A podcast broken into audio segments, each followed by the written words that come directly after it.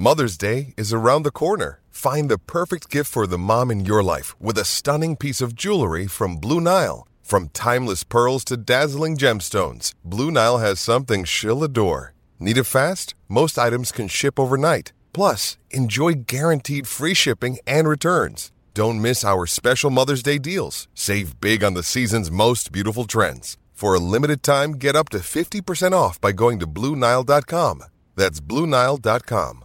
Welcome into Outkick the Show. I am your fearless leader, Clay Travis. You might be looking at me and thinking, my God, I didn't think you could look better. But you do. Well, I've been down on the beach for the past 2 weeks. Lots of news to dive into, much to discuss. I appreciate all of you. Had an incredible time down in Florida for the past 2 weeks. Met a lot of Outkick fans. Lots of good news has emerged since I last spoke with you. Biggest news, at least in the world of what I do, is I have left my Outkick the Coverage morning radio show, which I've been doing for the last 6 years. And starting June 21st, which is 2 weeks from today, alongside of Buck Sexton, I will be taking over arguably the biggest audience in all of media. Honestly, I don't even think that's a crazy way of putting it, potentially. The time slot once occupied by Rush Limbaugh, we will be on hundreds and hundreds of stations from 12 to 3 Eastern, 11 to 2 Central, 10 to 1 Mountain, and 9 to noon on the West Coast. Wherever you are, you should be easily able to find us sitting in front of a couple of golden microphones talking to the biggest audience in all of radio every single day. It's an opportunity I couldn't say no to. They came to me, they pitched it for several months, the idea, and ultimately the impact and influence that Buck Sexton and I can have in that time slot dwarfs anything we could do, meaning myself and then part of the Outkick crew, in sports talk radio. It's just a different caliber and size of audience, and it was one that I could not say no to. I will continue to do this show. I will be continuing to do Fox Bet Live. I will be continuing to run and manage Outkick. Really, my day-to-day is not changing. I just won't have to get up at 4:30 in the morning anymore to do a morning radio show. I'll be able to stay up every night and watch sports and have a somewhat normal life after 6 years of rolling out of bed in the 4 a.m. hour. The time slot for this show may change somewhat. I'm curious what you guys think, whether you would prefer me do this in the morning, so that if you've gotten used to having a podcast to listen to me reacting to the morning's news stories because of the Outkick radio show, you could have that, or whether doing the show right here at 4 o'clock Eastern, 3 o'clock Central, 2 Mountain, and 1 Pacific makes the most sense. I'm open to whatever ideas you guys have. You can let me know what you think about all of that. But right off the top, we have got a ton of stories. I want to say thank you. As a guy who started doing local radio back in, I believe it was 2007 or 2008, to ascend to the biggest job in all of radio is a remarkable career trajectory, and I owe it to the fact that the audience has always had my back, whether it was in local radio in Nashville when we had the highest rated local sports talk radio station anywhere in the country, and we had the highest show on that station. We blew it up in morning sports talk radio. We were the biggest morning sports talk radio show anywhere in the country. We could have continued with that growth. I appreciate all of you. And now we're going to have the biggest show in all of radio when you look at the overall audience metrics. Up to 20 million people a week listen to that time slot that Rush Limbaugh made so famous over the past 30 years. So I can't wait. 2 weeks from today, we will have completed our first show. It's going to be exciting. I am staying in Nashville. I am not moving anywhere. I can't wait to get going. It's going to be an awesome opportunity. But we got a lot of different stories to dive into, and I want to start off right here with Julio to the Titans. Your boy here said it was going to happen. I said Julio Jones to the Titans for a second-round pick. I have already booked my hotel.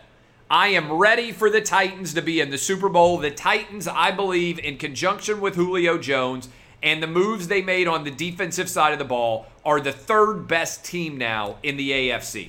Chiefs are going to be number one for years to come because of Patrick Mahomes. I think the Bills, based on what we saw from Josh Allen last year, second spot. Titans, to me, slide into the third spot. AJ Brown, Julio Jones, and Derrick Henry, best trio of playmakers anywhere in the NFL. Let me repeat that.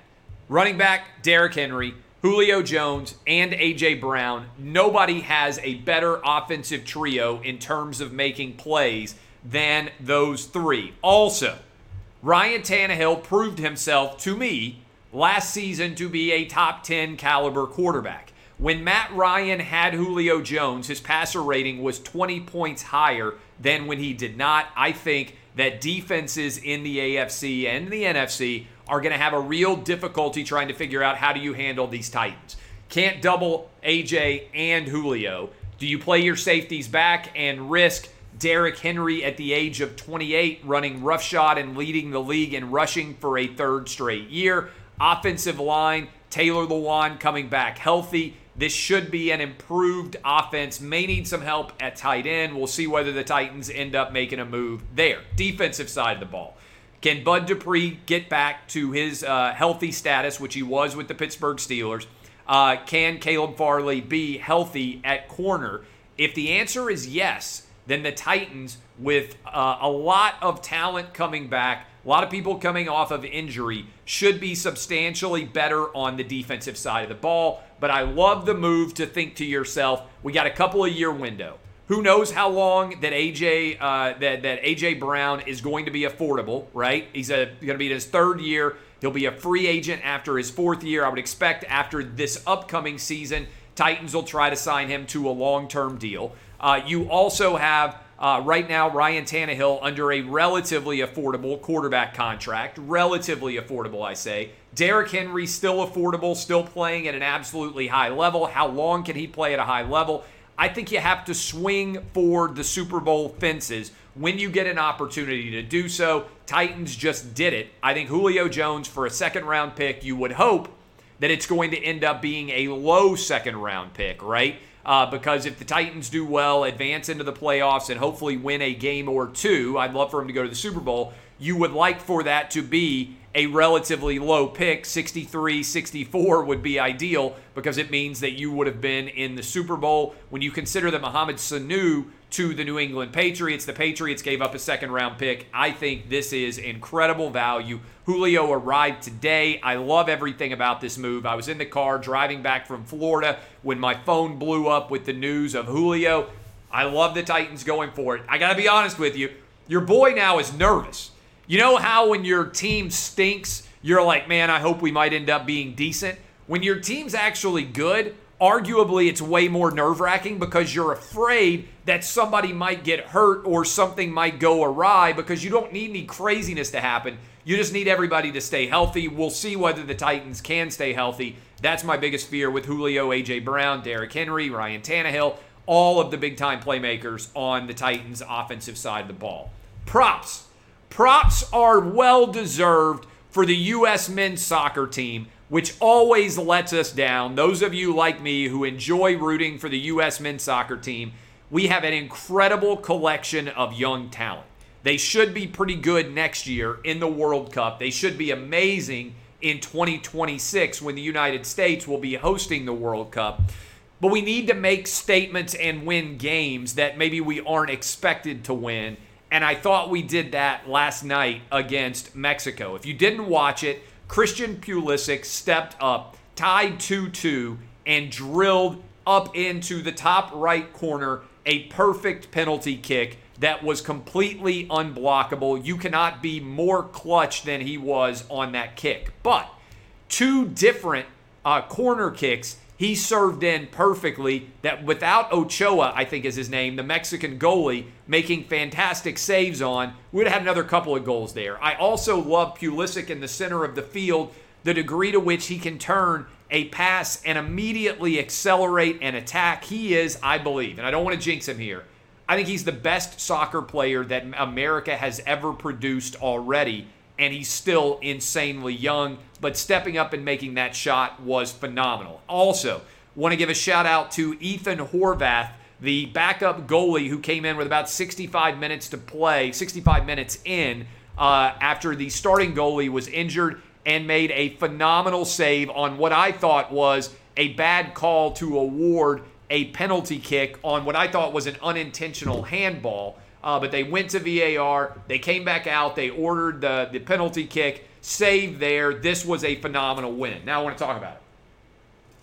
After Christian Pulisic made his shot to give the U.S. a 3-2 lead, he took his jersey off, went full shirtless, ran over into the corner, and Mexican soccer fans, this game was being played in Denver, rained down bottles, rained down all sorts of paraphernalia on the U.S. men's soccer team as they were celebrating, including Gio Reyna getting hit with a full bottle of some sort right in the head if you zoomed in on it. Later, one of Mexico's players got hit after Pulisic was tackled over near the other sideline. I bring this up for this reason. Russell Westbrook got popcorn poured on him, and you would have thought that it was the craziest thing that had ever happened in a sporting event in America, the way it was covered. Kyrie Irving got a bottle thrown at him, and you would have thought it was absolute insanity the way that was covered. Look, I'm not defending fans throwing things at all. You should never do that in a sporting event. But go watch the video of the U.S. men's soccer team getting deluged with cups, bottles, 50 or more of them, thrown at them all throughout that game anytime they came near the sideline. And ask yourself this, why is Russell Westbrook getting popcorn poured on him? A bigger story than the U.S. men's soccer team getting absolutely deluged by refuse from the stadium. I'll tell you, because Mexico is not the right group. Mexican soccer fans, they aren't the right villain, right? It wasn't just that, by the way. Mexican soccer fans also sang a homophobic chant that required the game to be stopped. I just want you to think about this for a minute. How would the sports media have covered U.S. men's soccer fans if they had been chanting a homophobic chant? If they had been throwing things at Mexican soccer players, it would have been examples of rampant racism and homophobia inside of American soccer. But when Mexico does it, almost no one utters a word of criticism, even though this is taking place inside of an American football stadium in Denver. To me, this is what people get fired up about, because I've been doing this for years, and it's why my audience keeps growing. I want the same precedents to be applied. If you were furious about Russell Westbrook getting popcorn poured on him or Kyrie Irving getting a bottle thrown at him, then you need to be even more angry over what we saw happen to the U.S. men's soccer team, where players were legitimately getting hit in the head by throws from Mexican soccer fans. Yet, you know what? Nary a word of criticism. Do you know why? Because criticizing the Mexican fans isn't the preferred narrative, because people want to rip Americans to shred, in particular white American sports fans. They aren't the right villain. So I want you to just ask all the woke sports media out there that were up in arms over Russell Westbrook, that were demanding charges be brought against the guy who threw Kyrie Irving the bottle at Kyrie Irving. Why isn't anybody saying the same thing about Mexico and their fans, especially when it was far more dangerous to the U.S. men's soccer team inside of that stadium based on those projectiles than anything that happened ever inside of an NBA arena? I just want you to think about it. I want the same standard applied, but major props to the U.S. men's soccer team for being tough, for going out, beating Mexico 3-2. Pulisic with the big goal. Also, again, I want to make sure I get his name right, Ethan Horvath, the backup goalie, with a few remarkable, fantastic saves, nonetheless, in particular, the penalty kick save late in the game that allowed the United States to avoid PKs to decide who won that game. Speaking of idiots and inconsistencies and, frankly, racism, Our good friend Jamelle Hill, now at the Atlantic or wherever she is, she came out and said that West Virginia Senator Joe Manchin was racist, that he was a white supremacist because he's not supporting a Democratic overhaul of voting rights, a bill that the Democrats are trying to ram through. By the way, it appears that Christian Sinema in Arizona is also not supporting this. They also do not support destroying the filibuster. Joe Manchin laid out his logic, which, by the way, has been consistent for years and years, whether the Democrats were in power or the Republicans were in power. And I give him credit. In a state that nearly 70% of people voted against Joe Biden, no state was Joe Biden less popular in than West Virginia. I give Joe Manchin credit because he is representing his constituents, and I think he's recognizing what is the truth. A 50-50 Senate is not some massive mandate for all sorts of insanity to rain down from Joe Biden and the Democrats, not to mention a tiny little lead in the House. I think what's going to happen, and I think the Democrats know it, is that in 2022, the Republicans are going to win back the House, likely win back the Senate, and we're going to be set up for a battle over who's going to win in 2024. And ultimately, the Democrats are trying to run through as much legislation as they can because they know that soon, aka next year, their ability to get almost anything through in an election year is going to change in a hurry. And that by January of 2023, we are going to be sitting on a Republican majority, I think, in both the Senate and in the House. But this, to me, is emblematic of a larger, major issue that is going on right now. And let me explain what it is. It is fine if someone disagrees with one of my opinions or one of your opinions. I welcome debate and the marketplace of ideas and arguments about the right choice for our country or the right decision to make. I'm 100% in favor of a robust debate, right? It isn't a debate to say when someone disagrees with you, hey, you are a racist, you are a sexist, you are a homophobe. That's a personal attack. There are many reasons that Joe Manchin can support the idea of a filibuster remaining and also not believe that it makes sense to try and pass potentially an unconstitutional bill that federalizes all state election power. There are many different provisions of this bill that I believe would be overturned by the United States Supreme Court and also create more division and more festering tension in this country over voting, okay? So, there are many reasons you can support the decisions that Joe Manchin is making. The fact that Democrats like Jamelle Hill have moved from calling Donald Trump a white supremacist to now calling one of their own senators a white supremacist is demonstrative of a larger issue and a fundamental failure of the Democratic Party.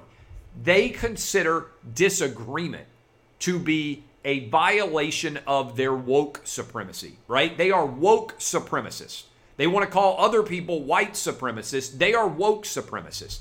And they believe that if you stand up to their woke cavalcade of demands, that you are racist, sexist, homophobic, whatever insult they want to make. They never attack the underlying position itself. We should debate ideas, not attack people. There's a big difference between those two. And that ties into another issue that I think continues to become a major flashpoint in our society today. Did you see that on Friday, ESPN leaked the news that they were firing Kelly Stewart, a friend of mine who was formerly at Turner. We've done television together at Fox. ESPN dumped her over 9-year-old tweets where she had been responding to sexist attacks leveled against her and used a gay slur against the people who are attacking her. This was 9 years ago. She had disclosed it to Turner. They had suspended her for 30 days. ESPN either didn't do their research or they hoped nobody would notice. And as soon as somebody started tweeting, these random bots out there that sit around grabbing offensive things and trying to share them all over the place, they decided to fire Kelly. And this is indicative of what cancel culture represents. Look, there's a big difference between I disagree with you and make an argument for why you disagree with someone. And I disagree with you, and you aren't entitled to have that opinion, and I am going to try to take your job. I am going to try to make you unemployable because of an opinion that you have had. To me, that is cancel culture. Arguing about differences of opinion is healthy. That's how a democracy should be. We should go head-to-head at loggerheads, have robust debate with each other. But saying you don't have the right to your opinion is another level. And I think it ties in with so many different issues that are going on right now. And I feel like this may need to be my next book, but it directly ties in with Facebook deciding to ban Donald Trump for 2 years. They're banning Donald Trump for 2 years because they don't agree with his opinions. It's fine if Facebook as a corporation wants to have a difference of opinion with Donald Trump, okay? What is not fine, in my opinion, is banning the democratically elected president of the United States from being able to speak to his public. In fact, people should be able to hear more of what politicians are saying, not less, because that enables them to be the best informed that they can be in terms of who they are going to vote for. And so we are in the middle of a great silencing of a woke supremacy movement that believes that their ideas are so much better than yours that you aren't entitled to even speak out and say what you believe. This, to me, is the very antithesis of everything that I support, right? I don't consider myself to be rabidly political in one direction or another, or any direction at all, for that matter. What I believe in is the primacy of debate, and I find it far more terrifying that the Facebooks, the Twitters, the Instagrams of the world, and more can collude and ban the Democratic elected president of the United States, Donald Trump, far more than I do anything that any American politician could ever say, okay? This is a big deal. Facebook is getting it wrong. Social media companies are getting it wrong. Big tech companies are getting it wrong. They have allowed the woke supremacy movement to overtake their ability to treat all speech the same, regardless of the content that it represents. This is a big deal. And some people out there are like, they're private companies, they can do whatever they want. Well, first of all, no, they can't, all right?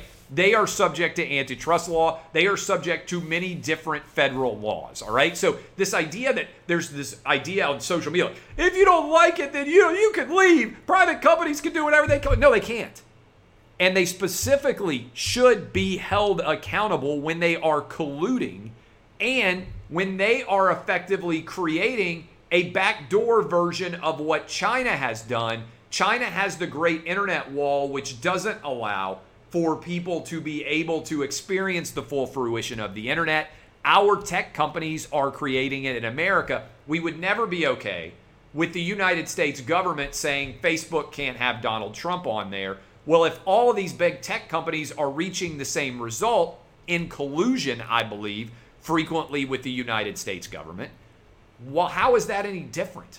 If the end result is the same, what I believe is going on is we have got far too much power collected in far too few individuals in big tech, and so many of them are afraid of the woke supremacists that they won't say a word against them, and they won't even allow a battle of ideas to be taking place.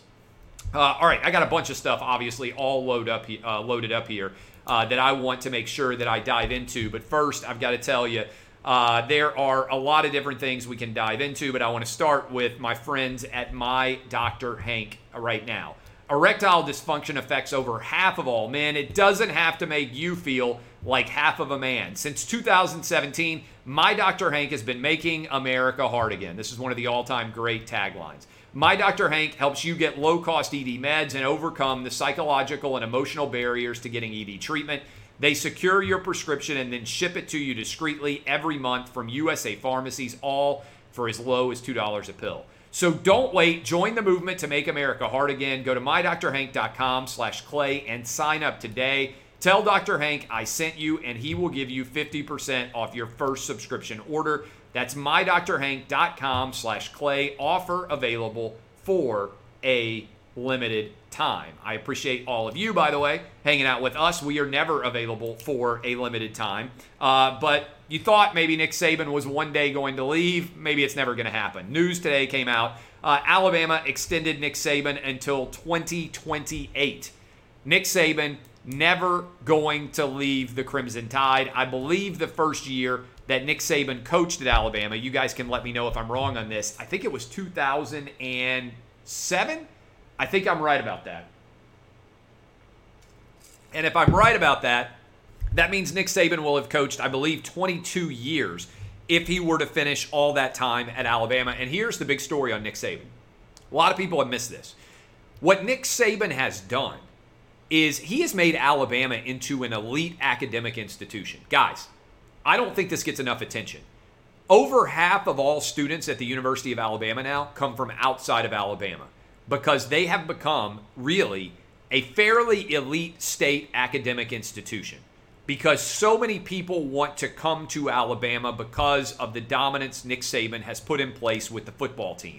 This is the perfect example of sports as the front porch of a university. It used to be that the University of Alabama was an educational laughingstock in many ways relative to the rest of the nation. Now it has become one of the top state schools in the country because they are bringing in elite-level academic talent, not to mention elite-level football talent.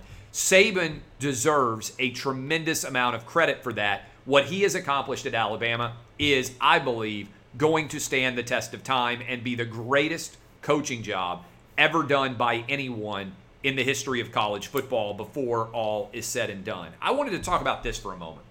We had a big discussion about Naomi Osaka, which I kind of was involved in on the periphery of because I was down at the beach with my family.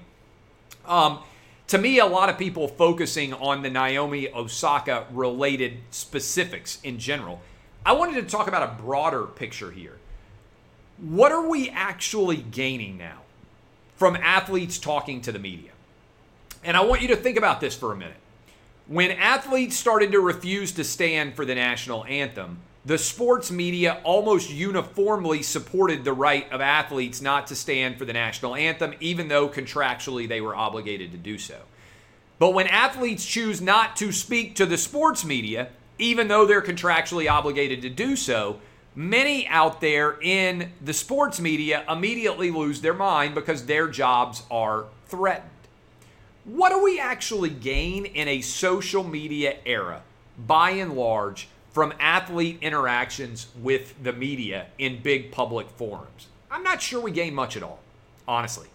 And I understand why that requirement existed years and years ago when newspapers and television and radio helped to drive the interest for the sport. But when's the last time you heard an athlete say something at a press conference and you were more likely to watch that athletic event afterwards? It almost never happens. And so one of the things that I think is interesting is we're seeing a great disruption in the method by which athletes communicate with the larger audience. And also, we're seeing a tremendous devaluation in what used to be a big deal back in the day. If you went to the Super Bowl and you covered NFL for Denver or Houston or Miami or Minneapolis or Syracuse, New York or Oakland, California, you had a unique asset. You were able to talk directly to the newsmakers yourself, and you might well have been the only person that could bring what they said back to the audience through the newspaper, maybe the radio, maybe the television. You were the conduit.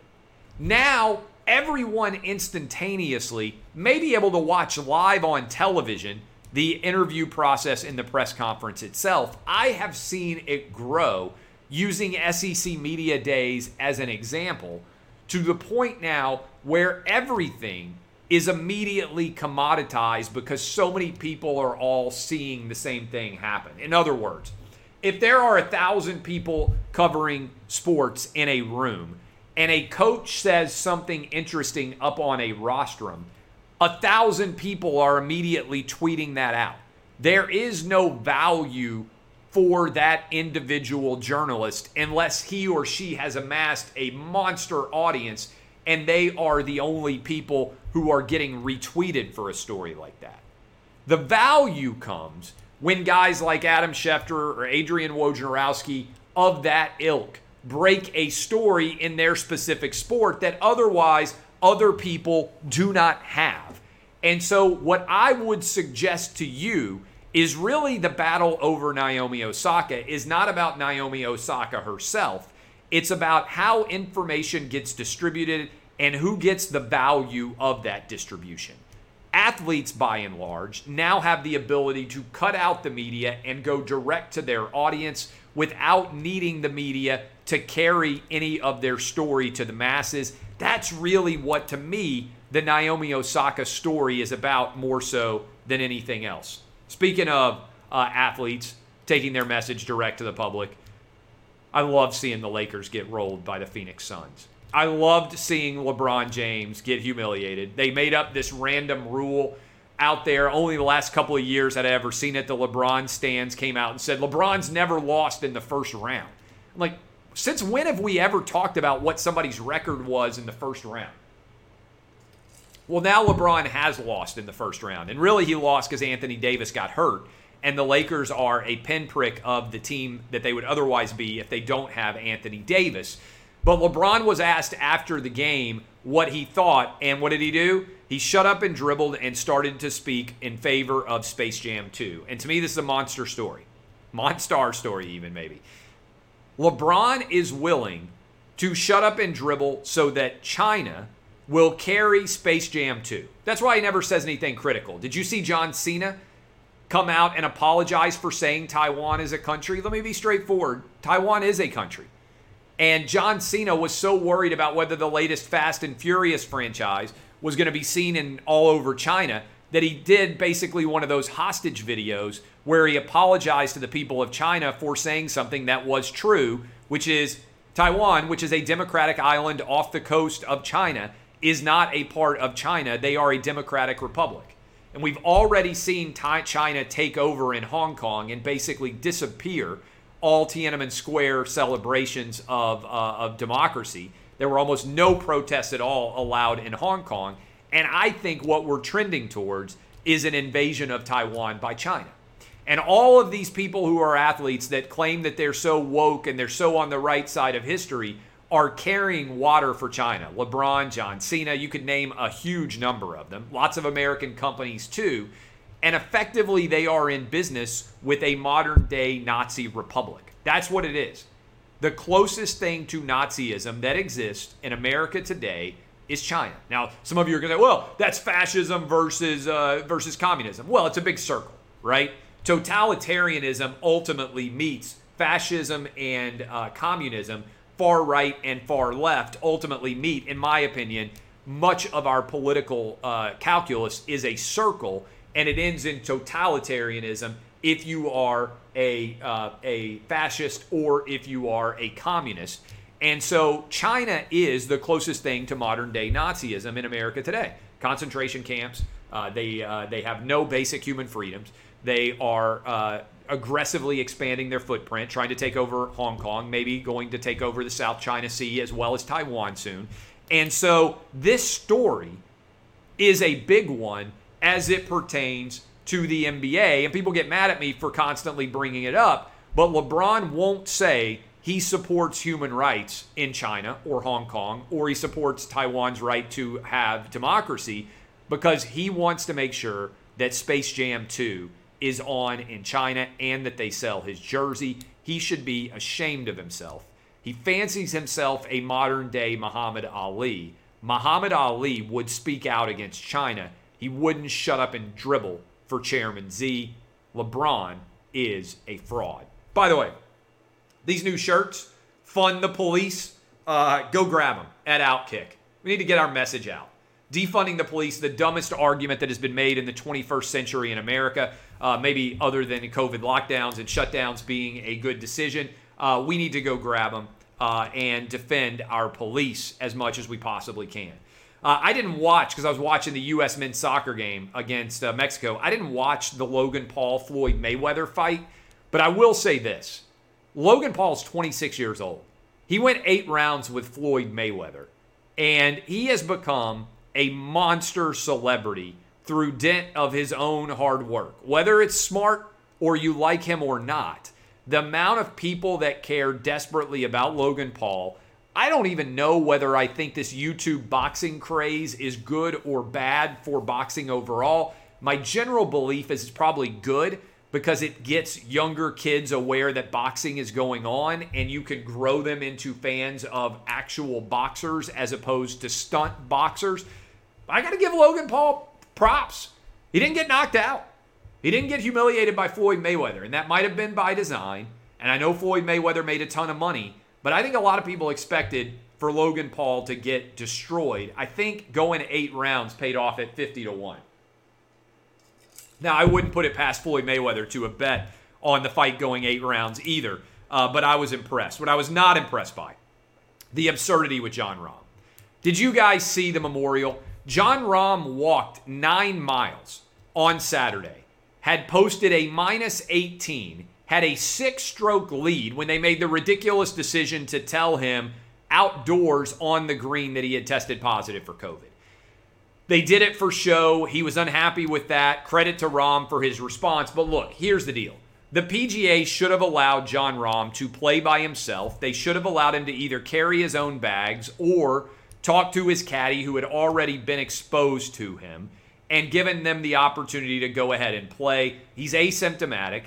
He plays perfectly fine. He walked 9 miles that day, had zero knowledge he was had COVID at all. He should have been able, in my opinion, to actually finish that round of golf. It doesn't make any sense at all the way that they treated that scenario. It is totally illogical. Speaking of feeling great, I feel great right now. I'm back home in Nashville after 2 weeks in Florida. I missed my X Chair. It's the best chair anywhere. We don't have an X Chair down in Florida. I got a lot of great stuff at my place down in Rosemary Beach in Florida, but I don't have an X Chair yet. And I missed it because they have dynamic variable lumbar heat massage therapy. It is the best chair out there. When you sit in a chair all day, I sat in a chair all day down at the beach. You know what? Wasn't as comfortable as my X Chair. They have heat and massage therapy. It makes me feel better at the end of the day. 4 massage modes, fast warming heat technology, and therapy. You can get hooked up today because you can get $100 off.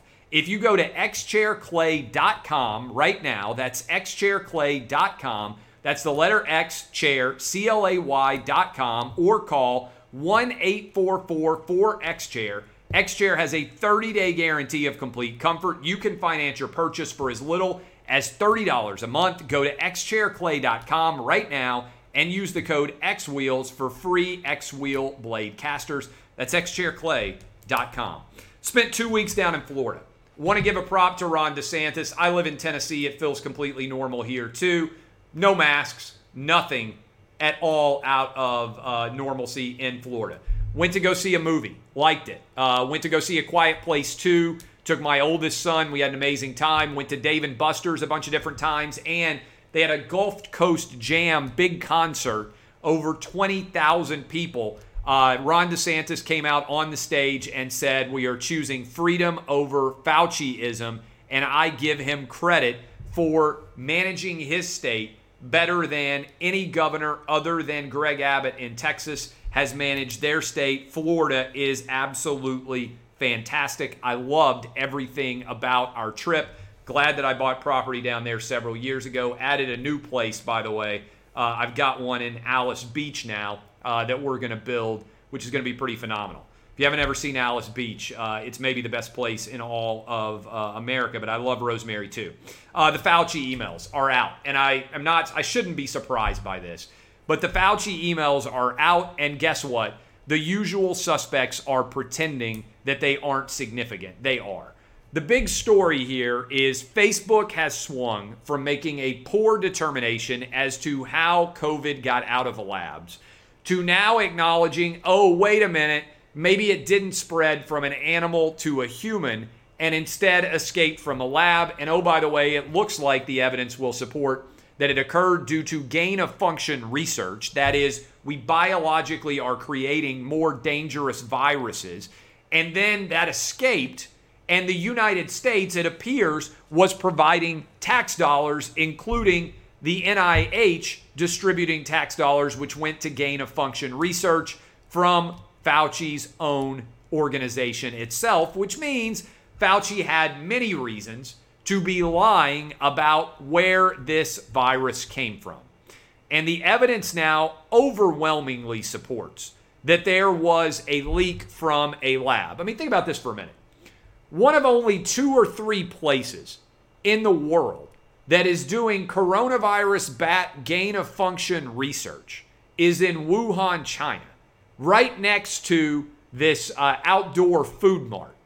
And they sold us on the idea that these bats, which are nowhere near Wuhan, somehow ended up at this food market and spread from animals to humans, rather than the far more logical evidence, which is inside of this not very well contained or secured lab, there was gain-of-function research going on bats, and somehow or other, that virus escaped. There now is evidence that back, I believe, in November of 2019, multiple scientists inside of this virology lab tested positive for COVID-like substance, and it appears that it escaped from the lab and then spread all over the world, and China has tried to cover all of this up. And many of China's compatriots in the media have done their best to pretend that there's no way this could have ever escaped from a lab. This is a major story, and it deserves to receive an absolute massive amount of attention. I think we need a 9/11 style commission to investigate this bipartisan fashion, and that Dr. Fauci needs to lose his job because he can no longer be trusted given the conflicts of interest that are readily apparent for him in this larger universe of the virus. All right, want to tell you all about my friends at Manscaped. Manscaped will hook you up. Father's Day's coming.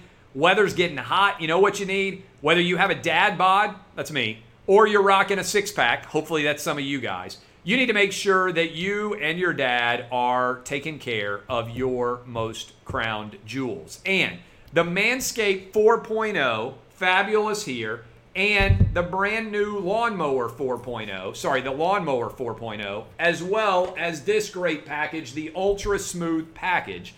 Get hooked up now. Don't make a disastrous decision with your crown jewels by using the wrong product. The Manscaped 4.0 is the perfect trimmer for home and on the go. You can use it in a shower. You can get hooked up and make the right decision so that you don't look like an absolute terrifying jungle below your waist. You don't want to smell funky. You want to be clean. And you can get hooked up right now with all of this fabulous product. All you have to do to get 20% off and make your crown jewels as safe as they possibly can is go to manscaped.com, use the code DBAP20. Your balls will thank you. That's manscaped.com. The code is DBAP20. 20% off with free shipping at manscaped.com. Use the code DBAP20. Don't forget, you came from your dad's balls. This year, show your original home some love. Father's Day. Manscaped.com, DBAP20. Hook dad up and make sure that he isn't a disaster below the belt. Finally, Arch Manning out at Clemson. My prediction for where Arch Manning is going to go play football. I think it's going to come down to 3 schools. All right? Arch Manning, by the way, the nephew of Peyton and Eli, the son of Cooper, going to be a rising junior. One of the most sought-after quarterback recruits before all is said and done of all time. I think he's going to go to one of 3 schools. I think he's going to go to LSU, Texas, or Clemson. Those are my 3 favorites right now for where Arch Manning is going to go. He was at Clemson over the weekend, and I am told that he looked absolutely unbelievably stellar. Arch Manning at Clemson. I think it comes down to Clemson, Texas, Steve Sarkisian, I think the Manning family will like, or that he will end up at LSU, maybe Georgia on the outside. Those are the programs that I would say are the most likely to snag the talents of Arch Manning. All right, long show today. I had a lot to catch up with. I appreciate all of you. DBAP unless you need to SBAP. By the way, lots of new talent additions coming to Outkick throughout the course of the summer. I appreciate all of you and all of the support you have shown for us over the years. I got television in 20 minutes. New radio show starts in 2 weeks. This has been Outkick the Show. Your fearless leader is back. in the saddle. I'll be up in New York City, by the way, on Thursday and Friday doing more TV for Fox News. I was on Fox News earlier today. You'll probably be seeing me all over Fox News in the days, weeks, and months ahead. This has been Outkick, the show.